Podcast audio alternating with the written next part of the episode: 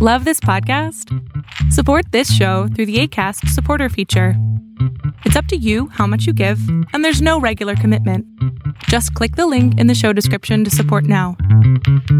Um, there's a question I ask teens, and I, I've done this with people of various ages, all the way from kind of tween age right the way up to, to late adulthood. And uh, the question is basically you have a choice. If a phone falls out of your pocket, shatters into a million pieces, that's one option. That's obviously not very pleasant. Or you can have a small bone in your hand broken. What would you prefer? Now, young people struggle with that question a lot.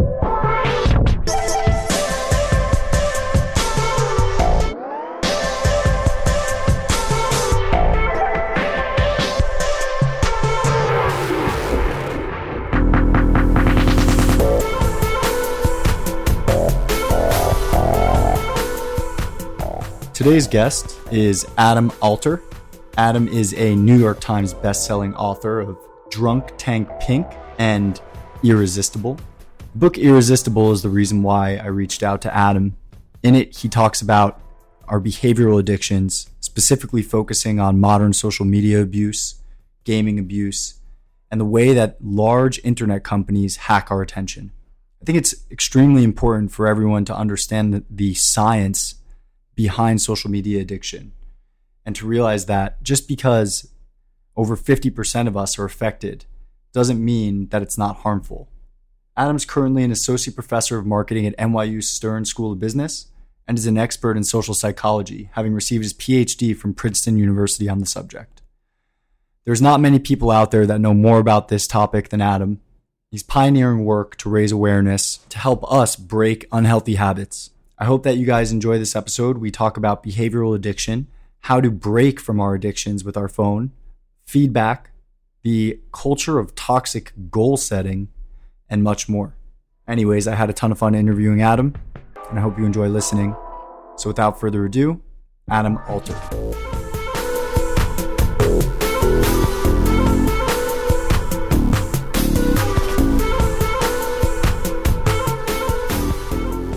I'm here with Adam Alter, author, professor, great guy. Thanks, man. Appreciate it. um, Adam, thanks for thanks for coming on the show. Sure. Um, Adam and I were connected through a mutual friend, Charles. He's never heard any episode, frankly, because nothing's ever come out yet, and uh, and so I'm always really appreciative when people, you know, take a leap of faith um, to talk to me. Happy to do it. So you wrote a book called Irresistible. Um, it talks about behavioral addiction. Yes. It talks a lot about our addiction to technology in particular, um, which, as you know, people listening probably know by now, that's a major source of interest for me. And I think um, I personally think we have an epidemic uh, on our hands. But I guess for starters, what what is behavioral addiction? Yeah, so you know the traditional definition of addiction is focused on substances. Mm. So the, the, substance has to be ingested by the body. It interacts with the brain, with various other parts of the body, and produces certain physiological and psychological responses. The thing about behavioral addiction is that if you engineer a behavior in just the right way or an experience in just the right way, you don't have to take a substance into the body to experience a lot of the same responses from the body. Mm. So, you know, the first real example of that, I think, is probably gambling. And that's been around for a long time. But apart from gambling, where you're giving doses of really meaningful rewards like money, there haven't really been a lot of examples of this until fairly recently. And then, you know, video games, and then much more recently, all the experiences we have on our screens have a lot of the hallmarks of addiction, or the way we respond to those have a lot of the hallmarks of addiction. So, this book is really an attempt to understand what's happened in the last two or three decades mm. especially the last, I'd say, 15 years since the introduction of Facebook, and trying to understand how, how the changing landscape and the way we interact with things on our screen, experiences on our screen, has, uh, has produced this new kind of wave of addictions that are much more democratic. So, addiction, substance addiction, has generally affected a pretty small part of the population, except mm. when smoking was a really big deal in the 60s and 70s. Yes. Um, and I, I liken I liken our cell phone and social media addiction to smoking. Yeah. And I think you do too as well. Yeah, I do in a lot of respects. Um, and I think what's interesting about behavioral addiction is it, it's so much more democratic. Like you put anyone in front of the screen, Mm. and you get you get that kind of behavioral addiction, um, and it's it's almost universal, and it affects a huge part of the population. And now I guess like one thing that you address in the book is, you know, if it's widespread, is it an addiction? Yeah. Look, I think that's a really important question, and it's where I came up against uh, a fair amount of pushback. You know, some people say by definition the term is so loaded that if you're going to use it to describe something that affects half the population, then it becomes empty. I'm sympathetic to that. I think that's important. I think it's it's important to use terms like addiction sparingly or carefully. Having said that, I do think a lot of the hallmarks of addiction are present when people engage with screens, when they use Instagram and Twitter and Snapchat and Facebook and go online shopping and do all the things we do on our screens. So I think it's appropriate. Having said that, I'm happy to put aside that term and just describe the phenomenon or the phenomena, the various phenomena that go along with these behavioral experiences. And even if you don't want to call them addiction, I think there's still something worth talking about. It's I- just useful for me to use the term. I agree entirely, and and I think I I would actually take the counterpoint of view to your critics, if you can even call if you can call them that. Um, I think using the word addiction is crucial. Um, I think if we shy away from using the word addiction, then people will assume that it's not truly a problem. And you know, I think anecdotally, many of us see through our relationships um, and our own behaviors that it is a problem Yeah. losing lack of agency over my own attention over the last decade since I've been actively engaged on social media has been a problem. Yeah. And I know that others experience this as well. And so I think it's important to use that word. Yeah, I think so too. And for me, it's it's uh, it's totally appropriate to use it. And you know, that's that's where you've got this double-edged sword because you you have a term like addiction, which is important because it describes something that is serious in magnitude, and that's I think appropriate, as you say. Yeah. But at the same time, it, it- you risk sensationalizing something that is so widespread. You know, you don't want to introduce a moral panic. You don't want to be the next thing saying, um, you know, TV is going to destroy generations, books are going to destroy Yeah. generations, video games, and so on. So you, you just want to be a little bit careful. But having said all that, I've been thinking about this for five, six, seven years. It, it's the right term, I think. Yeah, you know, I think about that a lot. Um, you know, I think what was the I forget who wrote Manufacturing Consent. You know about modern media. hmm Um, people have been saying for ages that the next wave of technology was going to have more of a negative impact socially than positive. Right. So I guess are we are we luddites? Like- Um, I don't think we're Luddites. I think we're not just sort of for no good reason pushing against back against technology. I think we have good reason to do it, and so I don't think that's um, I don't think that's something that we should be concerned about doing. I think we've got to be skeptical and cynical. The, the other problem with this is it's a runaway train. You know, Facebook was introduced and we all signed on. Email was introduced, we all signed on. And once you sign on, you know, we all wake up every day to the zombies reanimating. You read all your emails at night. The next day, they're all back. Hundreds, thousands of them. I loved that uh, that analogy in your book. it, it's not my analogy. It's uh, it's one that I borrowed, but I think it's perfect for describing emails, right? What is it? It's uh, it's email, emails are like zombies. You, Yeah. you kill them and they just keep coming back to life. they life. reanimate. They just like they die and they come back the next day. You know, you never get rid of email. And the minute you get your first email address, you don't realize what you're signing on for. But it's a lifetime of chasing these things. It's crazy, and and you know we think that getting rid of spam, you know, was the solution, but it's actually more than that. Um, I know in your book you mentioned a statistic, something like seventy percent of emails are read within six seconds. Yeah, yeah, it's staggering. So that means that people are literally sitting in front of their computers at the office, start working on something, email pops up, respond to the email.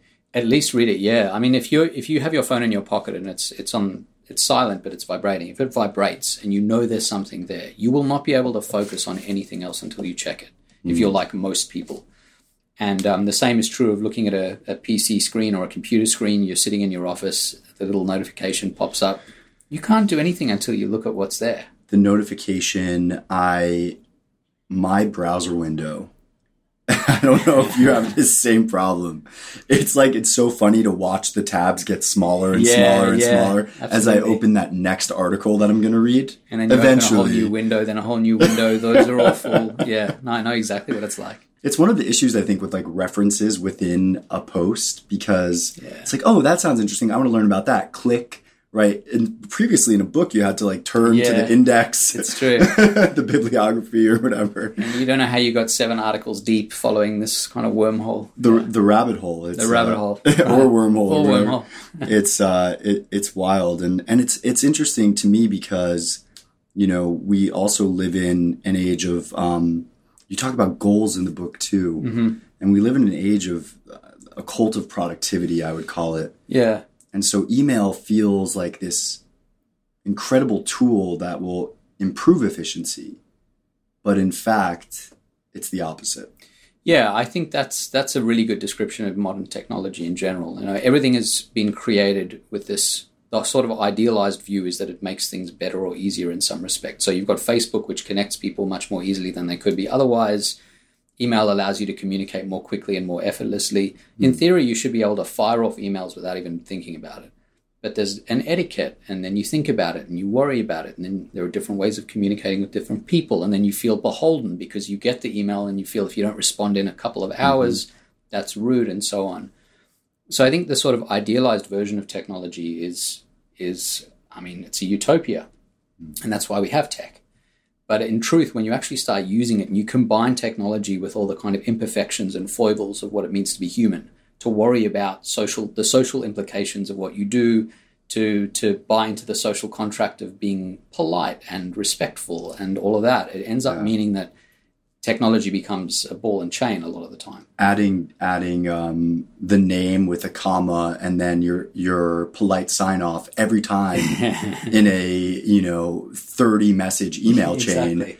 Uh, it's ridiculous i mean I've, I've kind of moved away from that thankfully but um, I, I hear you and oftentimes in, in addition when we communicate via email we lose the um, the emotional connection to the person we're speaking to Mhm. So I, I believe there's like statistics around um, email communication. There's more. There's more arguments.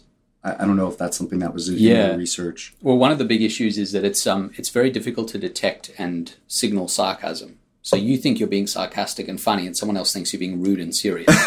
so it's it's just a lot of the cues that signal sarcasm when you're Yeah. sitting face to face. Those nonverbal cues, the intonation, all of that, that's lost in email. So you think you're being just as clear, but you're you're not communicating properly. Sarcasm's been over my head since, I- since I was a kid. Anyways, Oh, there you go. So it's not a problem for you. it's crazy. And and you know another another thing about email. It's um, Ashton Kutcher described it as everyone else's to do list for you. Yeah, So we wake up with a set of goals, or some of us wake up with a set of goals, and we'll talk Yeah. about goal setting um, as well. I, I mean, I think with email, uh, you know, the interesting thing about it is there's this debate over whether you're supposed to respond to every email you get. Now, if you get 10 emails a day, that's manageable. If you are someone who gets 5,000 emails a day, it's not manageable. But somewhere in the middle there, you have to decide what, what the right way to deal with email is. And you're right, people are inviting themselves into your inbox, especially if your email address is in some form public. I'm an academic, so mine has to be on my website. So it's on my academic website, it's available. So I get a lot of unsolicited emails. Hmm. That's different from communicating with people on a phone or face to face, where you really sort of, there's consent there. You invite people in to communicate with you in some sense. Whereas email, it's totally unsolicited. So hmm. for me, it's certainly rude not to respond to someone on some level. But when you are spending your entire day responding to emails, and that is essentially someone else setting your to do list, you, you have to draw the line somewhere. Yeah, absolutely. I'm working in venture capital now, and I've been I've been an entrepreneur on the other side who's sending out you know his 30 or 40 emails to investors, Right. you know, a day at times to try to get their attention, and then sitting there, you know, for a week, two weeks, not getting a response, following up three times, you know, Yeah. effectively, and being like, why is this person not responding to me? How It's rude. rough. Yeah. And now I'm on the other side, and I realize that I have portfolio companies that I need to to work with. I have investments that I'm interested in diligencing that I need to, you know, focus on. We have content to write. We have internal ops, admin. Right. So really, non-responsiveness is likely just a sign of a lack of time. And, you know, I came up through investment banking for a couple of years and we're trained as investment bankers to be responsive. If you do not respond to an email immediately, it's frowned upon. If you do not respond to an email within 24 hours as a junior person um, on an investment banking team, it's like potentially um, you could potentially lose your job if wow. that becomes a pattern. Yeah, that's interesting and terrifying. Yeah. What, what, a what a tough way to begin working. You know, your work life to begin in a situation where you're that beholden from the very beginning, where you feel that every communication, and I imagine there are tens, dozens, hundreds of them, you mm. have to respond really fast. I, I, it's it's overwhelming, and that's the world we've we've bought into.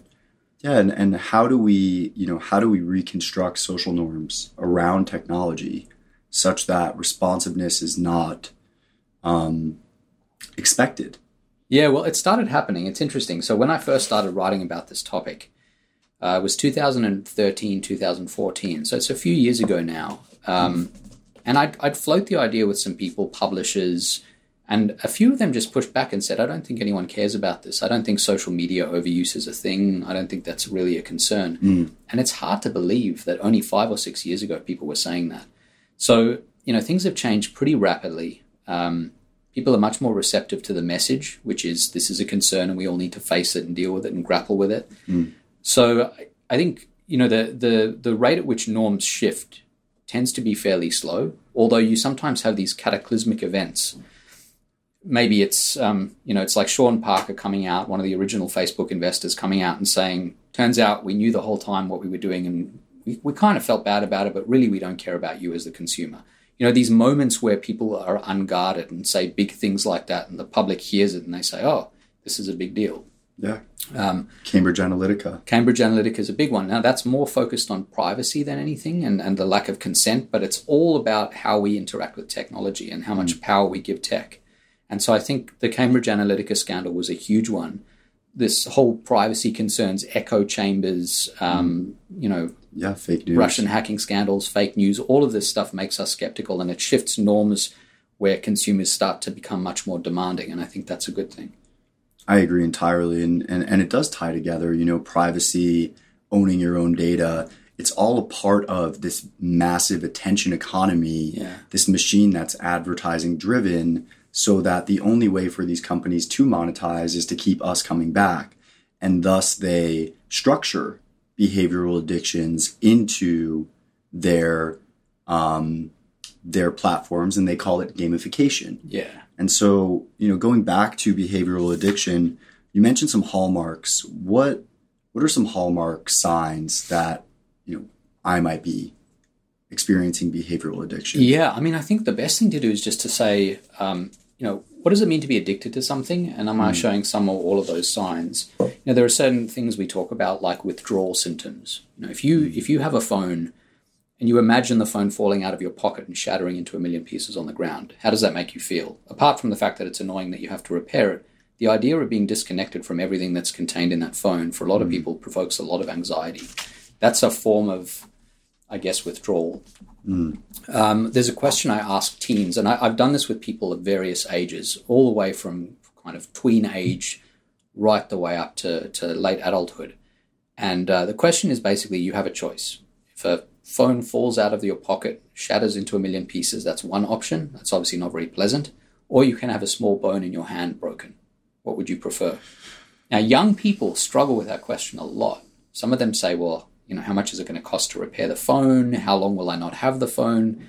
Can I still use my other hand to use the phone? You know, like older people think that that's an insult. The question itself is an insult because obviously you don't want a bone in your hand broken. But I think that reflects um, just how much is contained in the phone, especially for younger people. It's a social universe. Mm.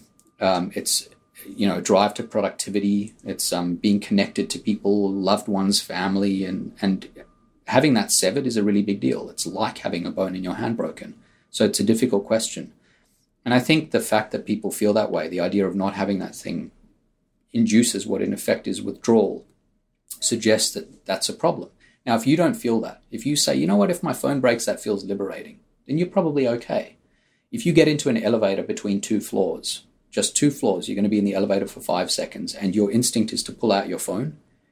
That again is another hallmark that suggests you're dependent on your phone in these very brief moments of boredom. You know, that's I think that's concerning. Um, and then if you find that your usage is increasing over time, you're tolerating the phone in effect. You need bigger doses of it to calm your anxieties or whatever else is going on. That's another hallmark. So it's a it's a whole string of things. Um, and now, of course, a lot of the phones have built into them this feedback mechanism where they'll tell you how many hours a day you're spending and what you're doing. But it's fully so. I, I, I, you know, I interviewed Andrew Murray Dunn of Siempo. Um, we were talking about his company earlier. You know, I don't think it's enough. It's not nearly enough because it's it's reactive, just like everything else. It's not proactive. So, from my perspective, the right thing to do would be to, while it's happening, address the issue raise awareness, create a, a counter mechanism to the addictive, um, the the addiction inducing bells and whistles. Yeah, I, look, I think you know if it's a ten step process to getting to the point where you're using your phone in a healthy way, the first step is knowing that there's an issue. You know, you have to know there's a problem, and so I think these seeing that you've used your phone on average for five or six hours a day over the mm. course of a month, I think is for a lot of people a wake up call. Some people don't care.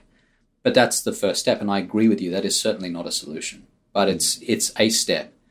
It's also you've got to keep in mind, you know, the fact that companies like Apple are willing to give you that information that compromises not hugely, but it compromises their business in some sense. Yeah. Now, Apple doesn't require that you're on the phone all day as long as you buy the next phone and the next phone and the next phone. So it's a bit different from, say, Facebook, where every marginal minute matters.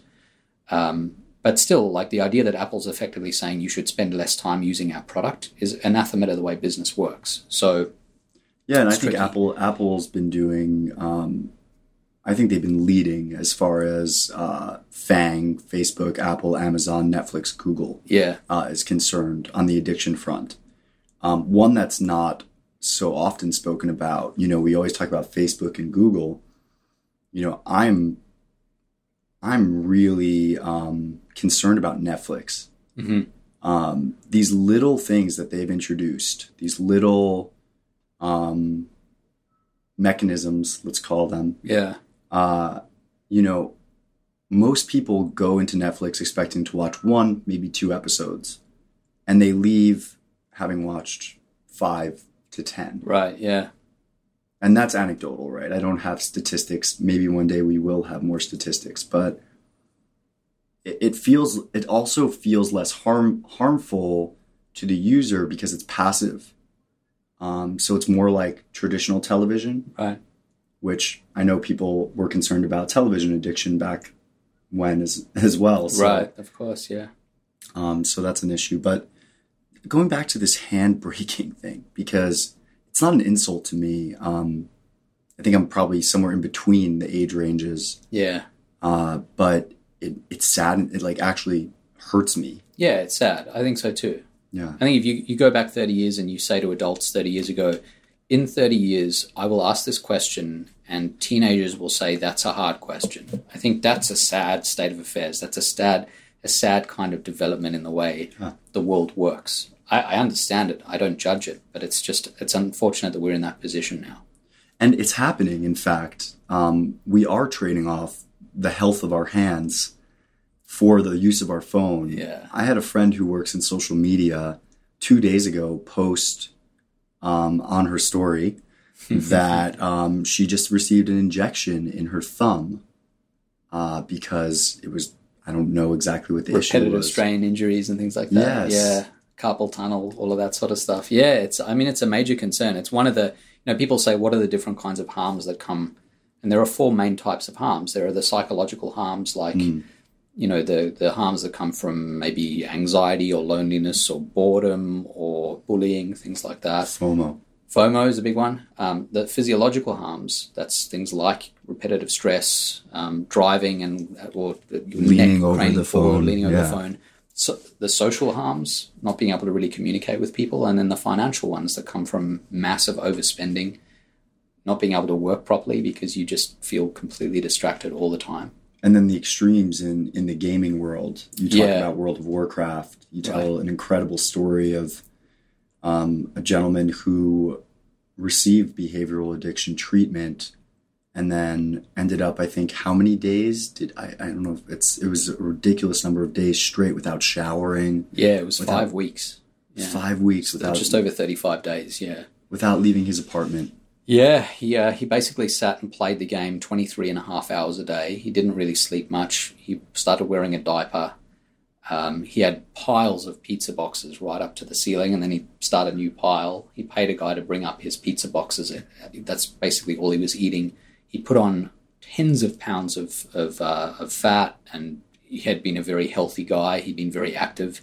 And at the end of it, he lost a lot of hair. He became grossly overweight and was very uncomfortable and you know it clearly wasn't good for him on any level and that's an extreme example It is. right? And i think people will you know will ask well what about kind of the average use? But i think that highlights another another concept in your book um, that really resonated with me which is want versus like. Mm-hmm. um, can you explain that a little bit?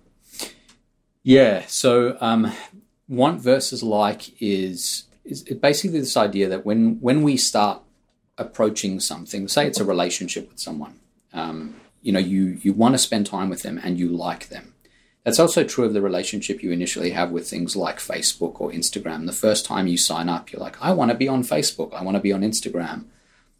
And I also like it. I'm enjoying it. I'm getting something from it. This is interesting to see what other people are doing. What tends to happen over time, though, is those two things often separate, especially in unhelpful relationships. You know, if you're dating someone who's not good for you, you still may want to be with them, but you probably stop liking them in some sense. It's kind of a like a fatal attraction situation. The same is true of um, of drug drug taking. So what happens with drug taking is you start out wanting and liking the drug, but as you build up a tolerance for the drug, it's harder and harder to get the high you're looking for. And so what ends up happening is you really want the drug badly, but you don't like it anymore. So you hate the fact that you're addicted to it, but you still need it. You want it badly. So the separation of wanting and liking is a very powerful idea because as far as the brain is concerned, wanting is very robust. It's very hard to break down wanting, but it's very easy to break down liking. So liking erodes very quickly, and what's left is this horrible kind of shell of a state where you you want something very badly, whether it's to check your phone again, whether it's to make sure you have no more emails in your inbox, whether it's to watch one more episode of Netflix, whatever it is, all of these things, you want them so badly, even as you hate the experience. And I think a lot of us have this kind of perverse relationship now with technology where we want a lot of the things on, on our screens badly, but they actually are not things we like at all. Hmm. And I, I mean, you know, going down this path, first, as you mentioned, awareness is crucial. And I think you highlighted something interesting earlier, which is when you first started researching this book, people were like, is this an issue? Yeah. And here we are six years later, and it's very clear that it is, which is great. It's people like you that drive the conversation to the front, uh, the front lines, which is critical. Um, now, reading your book um, and others like it, I have an awareness of my own, you know, behavioral addictions to my phone. Um, and yet I still participate. Yeah. You know, there are times when I have left a dinner table to go to the bathroom, air quotes. Yeah. And, you know, I'm in the bathroom for maybe 10 to 15 minutes because I'm either checking my email because I knew it was in my pocket and someone was trying to get a hold of me for work, or even just I'm scrolling through social media Yeah. right? And I, I you know, I, I want to think that I'm not alone in that. You aren't. You definitely are not alone. I, I think if you if you It's could, great. It's mental. It's, it is, yeah. But. I mean, if you could interview people and get them to be completely open and honest Mm. with you about it, I think just a huge majority of people around, I don't know, aged, teenaged up to 30s, I would say, um, maybe even 40s, will say, yes, that describes a situation that I've experienced at least once, probably many times. And even if you don't leave the table to go and check, I think once you get to the bathroom, once you're there, you're like, I'll just check quickly. And then you check, and then you're down, as you say, the rabbit hole, you're gone. And Yeah. and then 10 minutes, 15 minutes passes. and it's and it's as you said, right? It's it's this unconscious action of first taking the phone out of our pockets. Yeah. Um, and then and then all of a sudden you know 30 40 minutes later we've scrolled through every single app possible Right. all of the colorful bells and whistles no more notifications.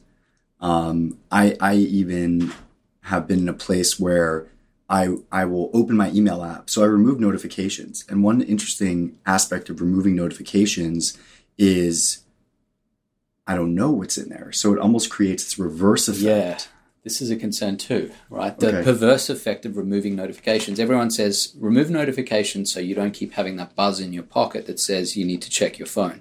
That makes sense, but as you say, then there's that kind of it's like a box of chocolates. Who knows what you're going to get? you know, it's almost more exciting to open your phone not knowing if they're going to be It is. notifications. I sometimes do this when I'm writing. I'll, I'll shut down, you know, Chrome, and I won't have any access to email or Yeah, anything. you're doing your deep work I'm doing my deep work, but then as I'm doing my deep work, I get an hour into it. I'm like, anything could be there. This is really exciting now. And then my mind is preoccupied by the fact that I haven't had it open. And therefore, instead of getting drip fed little bits, it accumulates over time. And the, in my mind, the, the potential reward of opening up the screen again and opening up the email programs are huge. And so it, it kind of backfires. A lot, a lot of these things, these interventions backfire. One, one that I think is really interesting is Instagram's new um, you know, you've seen everything, all the posts, all new posts in the last two days. So Instagram's basically saying you can stop checking Instagram now because you've seen everything. But what happens is if you follow enough people on Instagram, that becomes a goalpost. Like you want to reach that point. So you just keep scrolling and scrolling. You say, well, I guess I haven't seen everything yet. So in the end, people spend more time on Instagram. It doesn't actually help you use the program less. It just drives you to use it more. Now, this is a question that I think I've addressed with pretty much every guest. That leads us to Does Instagram know that? Oh yeah, I, I think so. Absolutely, they have to. So, are we beyond the point of like, this is just, you know, accidental and, you know, a, a um, an effect of the incentivization structure for Instagram? Is it now intentional for these platforms to be driving, or has it always been? there are no accidents in multi-billion dollar companies. Like they just don't. They don't happen. You don't have like an accident that affects billions of humans and that is worth tens of billions of dollars. It just it doesn't happen. Um, that's my experience at least, and I, I know because you know maybe five, six, seven, ten years ago, people like me were being consulted on this stuff. We were being asked questions like, "I'm designing a tech program. How do I make people use it for five minutes a day more than they want to? Like, what do I do? What what hooks do I embed in it? What do I bake into it hmm. so that they spend just a little bit more time?"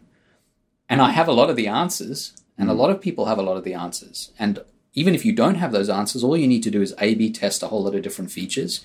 Move the button over here, see what happens. Oh, look, moving the button there means people can't find the button, so then they spend an extra 10 minutes a day.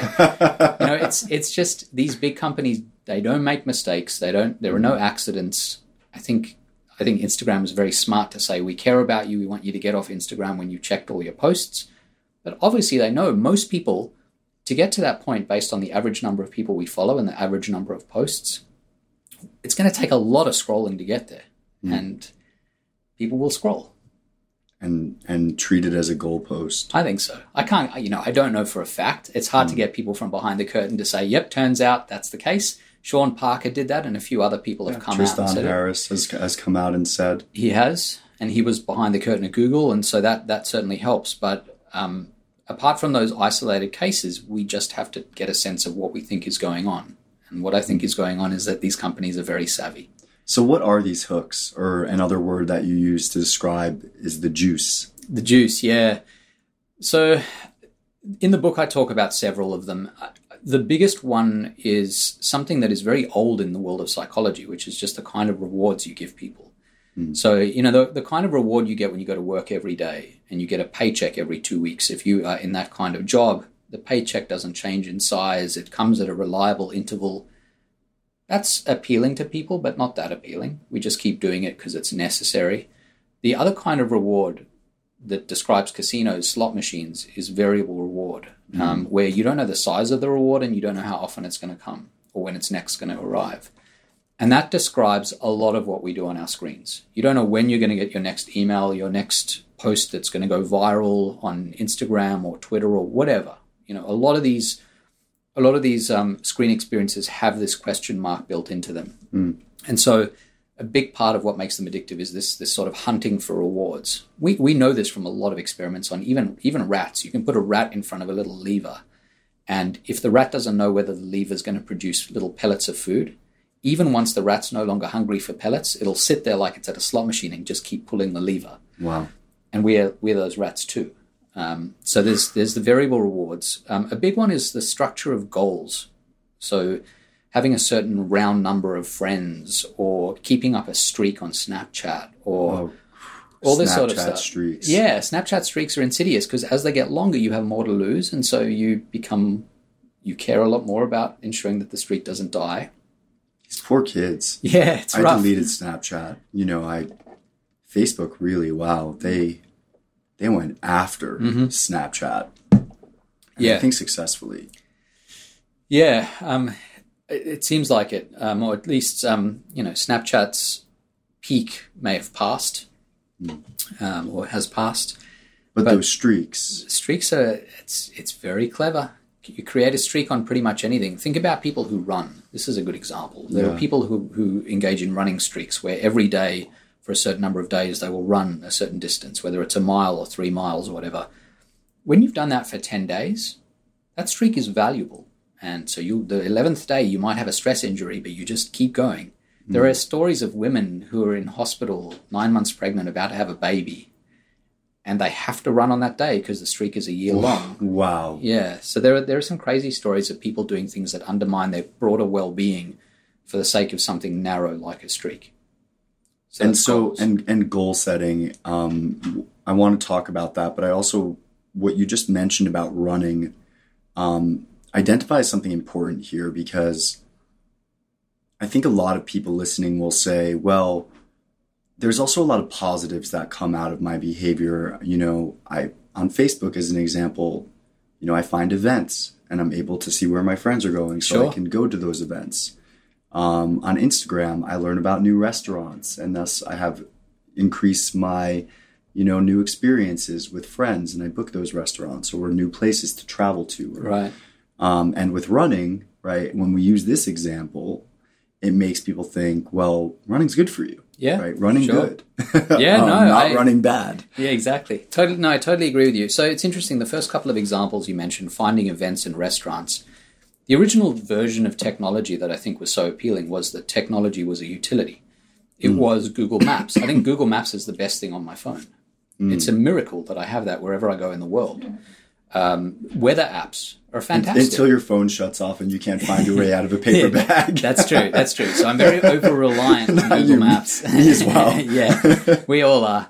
Um, but you know, the utility side of technology, I think, is a miracle. That's amazing. Being able to find things, accessing information, all of that is great. It's the stuff that surrounds that that is more is addictive. The addictive stuff. A lot of it's social, and it's a perversion of, of the way social situations should be and social relationships should be.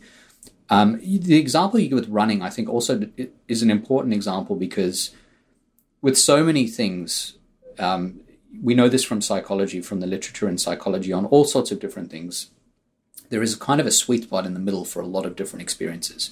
So for exercise, you shouldn't sit on a couch every single day, all day. And you probably shouldn't run to the point where you induce stress fractures and you are, you know, giving birth that day and you're running in the hospital hallways because you need to keep a streak Oh, going. God. So there's something in the middle that's the sweet spot that's healthy. I think for for for the United States and for a lot of developed countries, the bigger problem is not that we're over exercising; it's that we're under exercising. So if having a Fitbit and the thing saying you need to walk ten thousand steps today makes people Yes. more active, on balance, that's probably good. And and I think it's very important to just take a step back and say, anyone who demonizes technology and says everything about tech is bad is, I think, doing massive disservice to the broader message, which is just that we should be more careful and thoughtful about how we consume tech. Hmm. There are certainly good things that come from it, but there's a lot of bad, and I don't think we fully understand the bad. Now, to that point, when you say we should be more careful about how we consume and interact with tech, mm-hmm. I agree. And yet, even with that awareness, we are still being manipulated Yeah, um, by these companies, whether intentional or unintentional. And so, how who, where does the responsibility fall? Look, in the ideal world, um, every company that ever made a product would care first and foremost about the people who consume it. So in medicine, for example, the Hippocratic Oath says, above all else, you do no harm, right? Mm. So the first thing you do is you say, what's the worst that could happen here? I want to make sure that doesn't happen. That's not how business works. It's not how capitalism works, and um, that's in a lot of a lot of cases that's okay. Things kind of function and they go on. So in the ideal world, this would be something that either governments through legislation put on tech companies, or mm. we through pressure put on tech companies. The truth is, I think we realize now it's 15 years since the advent of Facebook. Amazon is growing and huge, and you know Netflix is getting more effective at ensuring that you watch 10 episodes in a row. We realize as individual consumers that we can't rely on these companies to do the right thing, and so I think we're starting to say, well, what can I do? And mm. that's and that's how the movement has shifted a little bit. You know, I I've been railing against the companies that are doing this to us for a long time, and I think we should continue railing. But in the meantime, I want to make sure that my kids, who are one and three, mm. grow up in a world where they have the ability to say, okay, you know, I've spent an hour on my screen today. I should probably run outside or, or do something different, sit face to face with someone.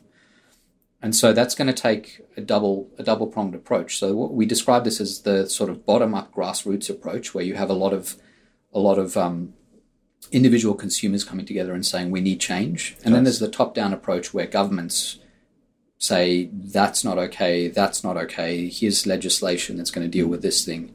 That is happening much more in Western Europe and actually parts of East Asia than it is here, but it may start to happen in the US too.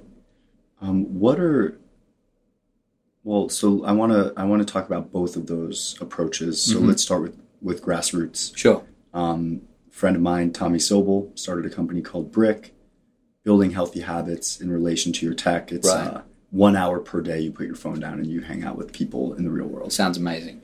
What other behaviors or habits can we cultivate to help us with behavioral addiction? Yeah, so uh, you know, one of the key things I think is that um, relying on on um, willpower is really dangerous. Willpower is limited, it's imperfect. Mm. You don't want to have to rely on willpower. You want to create structures and systems and environments around you that mean you don't even have to turn to willpower. What that means, for example, is cultivating a habit where either using a, a tool like Brick or otherwise making sure that you don't have physical access to your phone for a certain amount of time. So, what, one thing that might mean is saying, you know, from 5 p.m. till 7 p.m., my phone is going to be in this particular drawer in my bedroom. It's going to be in my bedside table. I'm going to lock it in there and it's going to stay there. And no matter what I'm doing, I'm not going to have my phone. Or it could be something as simple as saying, you know, one thing I do every day is I have dinner. And dinner is going to be absolutely screen free. I'm never, no matter who I'm with, where I am, I'm never going to use my phone during dinner. Mm. And those habits, first of all, over time, as you cultivate them, it's easier and easier to follow them. But also, um, by relying on this concept known as behavioral architecture, by removing the phone from your presence, you can't reach it. One of the problems for 75% of Americans is 24 hours a day, they don't have to move their feet to reach their phones. Mm. Now, if you put something that physically close to you, it'll have an outsized effect on your psychological experience of the world. The minute your phone spends eight hours a day in a different room, it's not going to have an effect on you. That's sort of almost definitional. Mm. So, if you can cultivate that habit where say from nine to five on the weekends, I'm going to put my phone on airplane mode. So I'm going to turn it effectively into a dumb phone and I can take photos with it. You're going to have a much more enriching and interesting weekend, I imagine. Things like that. Absolutely. I think um, for me, uh, removing my phone from my person really works. Mm-hmm. I don't think about my phone if it's not on me. Yeah. Um, I don't know that that works for everyone. Some people, you know, they go through withdrawal. They do, and you have to push through it. Yeah. Yeah. But but that idea of pushing through it, you know, I think that undermines the concept that this is an addiction that's being, you know, like it, it's the, the same way that we we deal with substance abuse. Right? Yeah. It's uh, is the response is not to push through it for those people that are truly addicted. Well, if you have an addiction to a substance and you are weaning yourself off, off the substance, you have no choice but to go through a period that, that's difficult. You could treat it with other drugs, but mm. the process of coming down off the drug so that you, you know, rid your system of it is very unpleasant. There is a process that is hard and unpleasant. And that's going to be true for things like phone use. You know, if you've been using your phone every single day, 24 hours a day, it's available to you, and suddenly it's not available, you're going to notice that. That is a sign that you are doing the right thing and trying to distance yourself from it. And so that process um, is sort of a necessary part of what it is to form these better habits and this, to introduce this kind of behavioral architecture. Mm. If you didn't experience that, that'd be a sign that you probably don't have a problem. If you find that having your phone in a different room for four hours a day, you never think about it and you're happy, you probably don't have that much of a problem to begin with. But I think most of us do, and we, we would notice that. Absolutely. I, I, certainly do. Even though, you know, with that particular behavior, it doesn't affect me. I know when, when it's on me, it's hard to resist. Yeah. Um, hmm. so that's kind of, that's kind of grassroots. That's what we as individuals can do, cultivating healthy habits through behavioral architecture. Um, talk to me about what they're doing in Western Europe and if it's effective or I don't even know if there's been a long enough timeline to yeah. to tell? Yeah, you know, this is an interesting question. There are different ways of introducing legislation. And it's a little bit like drug legislation. You can do two things. You can punish the, the dealers, the growers of drugs, the producers of drugs, the chemists mm. who produce the drugs, the distributors of the drugs, or you can punish the users, which is the wrong way to go. You really mm. want to, you know, cut the thing off at its head. And um, what's happening in a lot of countries is the users are being punished, which I think is wrong. So in, in parts of Eastern of uh, East Asia, kids who spend time in video game parlors past midnight, if they're under the age of 16, their parents get fined. Mm. Now, that what you're doing there is you're not saying to the tech companies that are producing these games you should do something different. You're saying to the people who are falling prey to them that they are doing something wrong and they need to change how they behave. That to me is a mistake. The kind of legislation that works, though, is the kind that says this feature, this predatory feature that's built into certain tech platforms, we're not going to allow that anymore you can't have unadvertised in-game purchases or in-app purchases anymore. That sort of thing. Um, in in France, there's a, a, great piece of legislation that suggests that if you have a company, if you run a company with more than 50 employees, you have to have a sort of charter that they sign and that you sign where you say this is how I'm going to protect you from the evils of, of email. And it's things like um, between the hours of 10 p.m. and 6 a.m., we're going to batch emails. So you won't get any emails from the, for those eight hours of the day. And when you wake up at 6 a.m., all the emails will arrive. Now, that's not ideal, but at least it means that in the night, you don't roll over and say, I wonder if I've got any new emails. It doesn't require that you check in and respond to emails in the middle of the night. It's a step in the right direction. Um, mm. And so that, that kind of approach, that sort of top down approach, I think is, is better it's also terrifying to think waking up with a full inbox. It is. it is. there are hybrid versions too. Yeah. yeah. I totally agree with you. I mean, the idea of waking up and having like a hundred unread emails is terrifying. But what a lot of the companies do is they, you know, it becomes very paternalistic where they say things like, "We batch emails and then we slowly drip feed, drip release them to you." Mm. So we'll batch them for those eight hours, and then every ten minutes thereafter, we'll release a certain proportion of those emails to you, so you're not bombarded. Yeah. But you know, none of these are, is perfect. We're trying to deal with an imperfect system, and I think at least there are attempts to think and be more thoughtful. About and and there are feedback loops, as you referenced, right? With it with Instagram's two, um, you know, two days of content limit. Yeah. Right. It, it, it creates these new new behaviors that it are. Unexpected, often unexpected. Yeah, I mean that's the thing is once you introduce these interventions, you have to monitor the way people are behaving just to make sure that they aren't having a net negative effect. So, you know, going back to grassroots and, and healthy habit building, uh, I wanted to ask you this because taking our phones out of our pocket and putting them in a drawer is only going to be an effective strategy until our phones and our tech is essentially built into us. Yes. Which is on the way. Which is terrible, and I'm pushing against it with everything I have. Yeah. Mm. I think how, that's how so. Well, because most of the good interventions we have available to us right now involve the fact that we are not physically attached to our phones, even mm. though it feels like we are. You know, the, the fact that we have pockets on our clothes, on many of the articles of clothing we have, is itself the problem. But once you have a phone that's effectively embedded in your brain or under your skin, there's no way to get away from it. So that's very dystopian. Jo- yeah, Josh Wolfe from Lux Capital talked about this on his uh, interview with Sh- Shane Parrish, he mentions how the half life of um, the human tech interface is accelerating. So first we had these supercomputers, and you would walk up to them and unplug and plug in, bleep bloop bleep bloop, you know, and then and then we had desktops, and then we had laptops. So now the computer is actually on our person. Yeah. And then I think it's like from laptop to cell phone was like six years. This was like 25, 12 and a half, 6.25, 3 point, whatever. And then it went, you know, for a man, the only thing separating us from our phone is is a sliver of fabric in our pockets. Right. And now we have the Apple Watch, which mm-hmm. is on our wrist. And now we have the AirPods, which are in our ears. And so we are marching at an accelerated pace towards that human kind of like human tech interface where it's truly embedded within us, whether it be AR contact lenses or a chip in our arm or, um, you know, a neural link. Yeah. So we're going, we're going there, right? I mean, We seem to be heading in that direction. Yeah.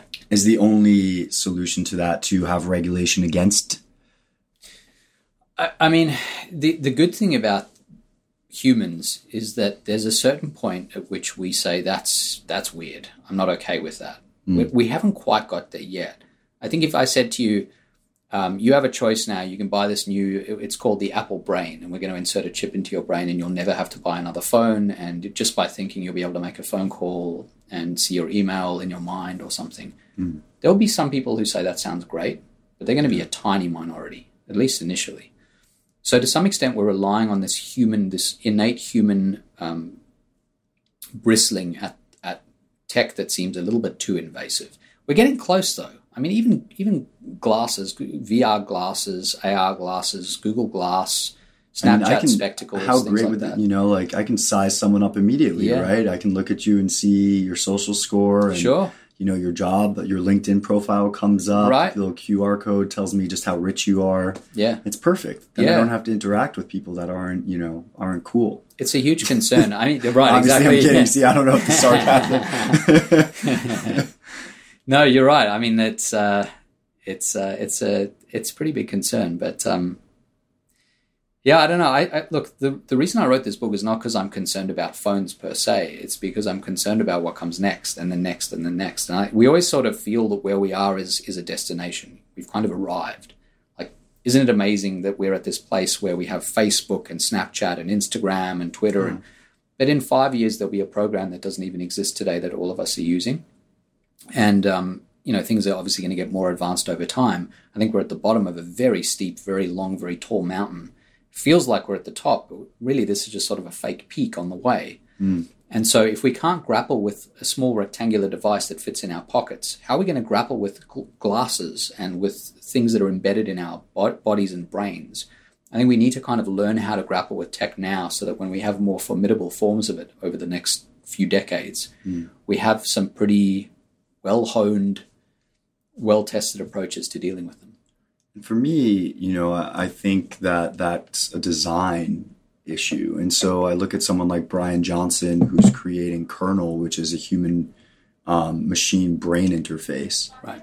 And, you know, in the design, it needs to be about human evolution.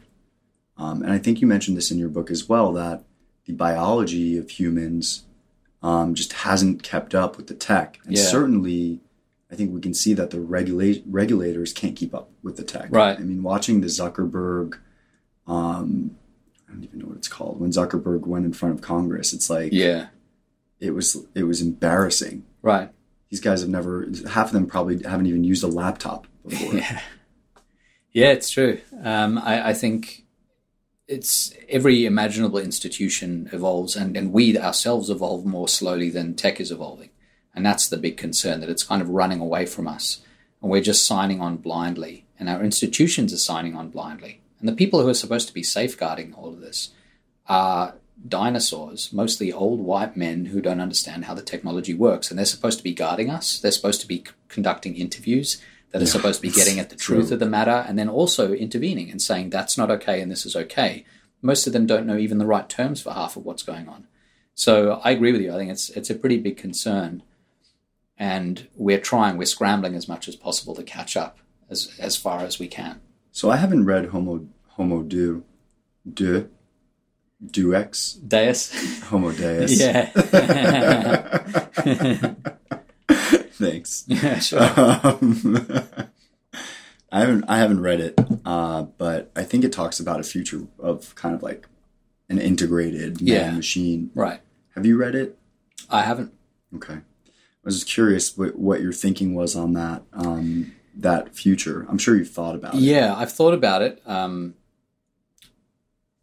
and uh, I mean, it's it seems like it's as you say, it's inevitable. It's around the corner. Uh, I hope we are thoughtful about it. I hope that as we sign on to it, whatever it happens to be, we we have some defense mechanisms in place, whatever that means. Um, What what I'm- does defense mechanism mean to you in this instance? I mean, what are some defense mechanisms? What are some values maybe that we can install?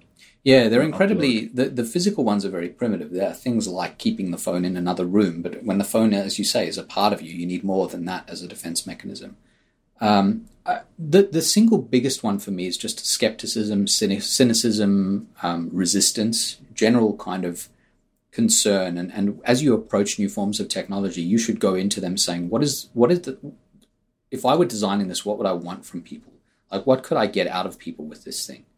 You know, like whether it's invading privacy to get more information for selling things, whether it's a marketing tool, whether it's a tool for gathering data, um, whether it's a way to capture attention, whatever it may be, I think smart consumers will always say, like, what's the worst thing that can happen when I use this?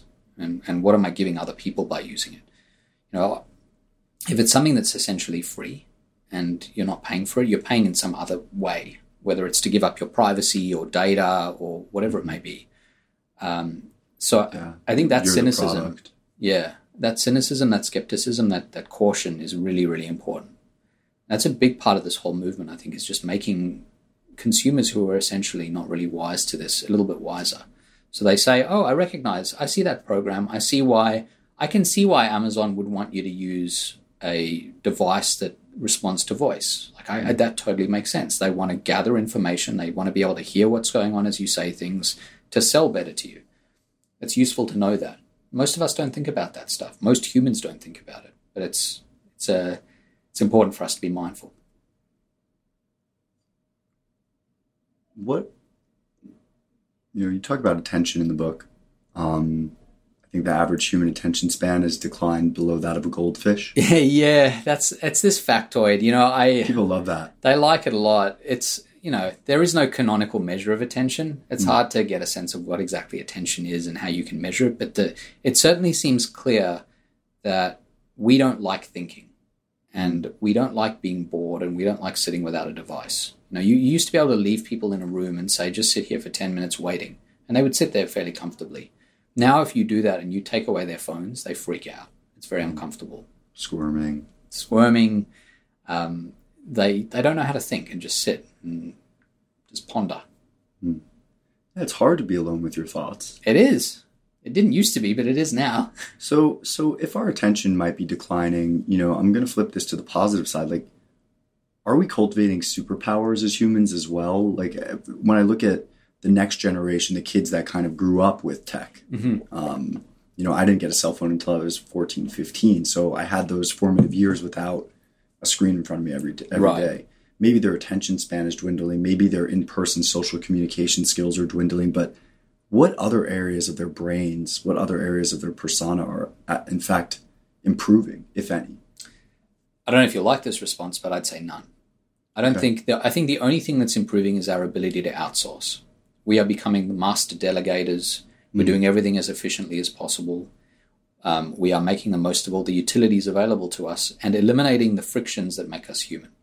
Those frictions, like going to the store and having a conversation with someone as you buy a physical product from the shelf, that stuff sounds annoying to us, the way we've constructed our lives. It's a friction point. It's annoying that I have to go to the store, I have to travel there, and I have to purchase something. But for, I don't know, thousands of years, humans interacted and traded and did all that stuff and formed relationships on that basis. And then you trade with the same person again, and you'd form a relationship. And, And that's would where magic happens too. that's where magic happens. All the friction points are where a lot of magic happens, whether you meet your significant other or whether you form a friendship or a business partnership or whatever. That stuff doesn't happen when you are eliminating every possible human friction. And, and so I think it's a problem. I heard recently that conversation, dialogue, um, in all but two instances, one where you're arguing and the other where you're given unsolicited uh, advice or criticism, um, is generally a net positive for humans. Is is that the same for communication via social media or via text or email? You know, there's nothing inherently wrong with communicating by text or by email or any other form or even on FaceTime or Skype or WhatsApp or whatever. All, all of these forms of communication are fine. They're, mm. they're although in some sense stripped down. So a lot of the channels of communication are stripped away. The fidelity isn't there in the same way. Um, you don't get a lot of the same sort of um, psychological benefits, the social benefits that come from sitting in a room with someone, watching them move and interact with you that's totally different from from talking to someone and just kind of getting little bits of drip fed information. Like we, the way we communicate now on text in particular, you learn very quickly that three exclamation points is the appropriate number for this particular thing. you know, like or ha ha ha. Like there's a difference between LOL. Ha, my mom thought LOL was lots of love. For lots like of love. Yeah, years. exactly. so you know, everything becomes kind of like mathematically precise. There's mm. a ha ha versus ha ha ha versus ha ha ha ha ha conveys a sort of mathematically precise amount of humor. We, we we don't have much time. I know you have a hard stop. Sure, um, sure. We didn't even talk about this with email.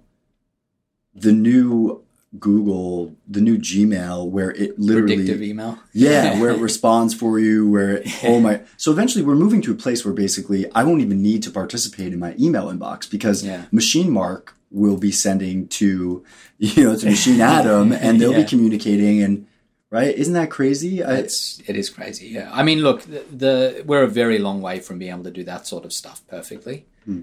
which is comforting but we're moving in that direction there are certainly enough people trying on our behalf hmm. yeah. so so before you go what's what's next for you um, so I am I'm starting to work on my third book. So Irresistible was my second book. Um, my first book was about how small features in the world around us shape how we think, feel, and behave. Mm.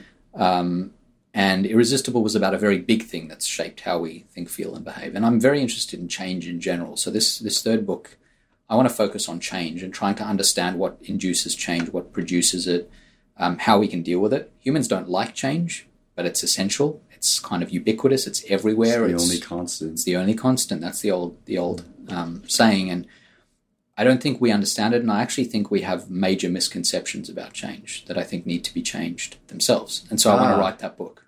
I love it, and I'm excited to read it.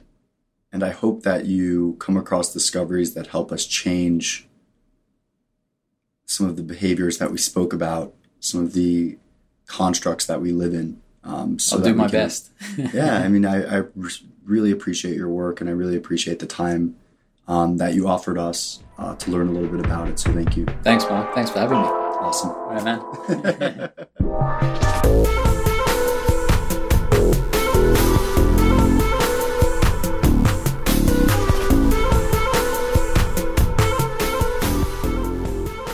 Thank you for listening. I hope that you enjoyed that episode and I hope that you're enjoying the podcast. It's been a really fun ride so far.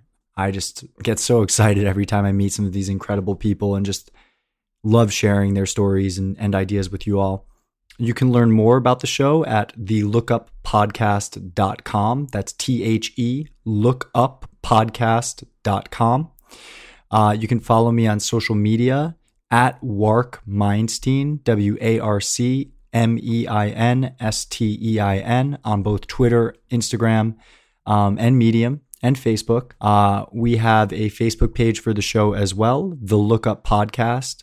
Um, on Facebook, so check us out. Uh, you can also subscribe to our mailing list on the website for more future updates. If there's anything from the show that you want to catch, I've posted that in the show links for you to check out. And if there's any way that I can improve, please let me know. Feel free to reach out.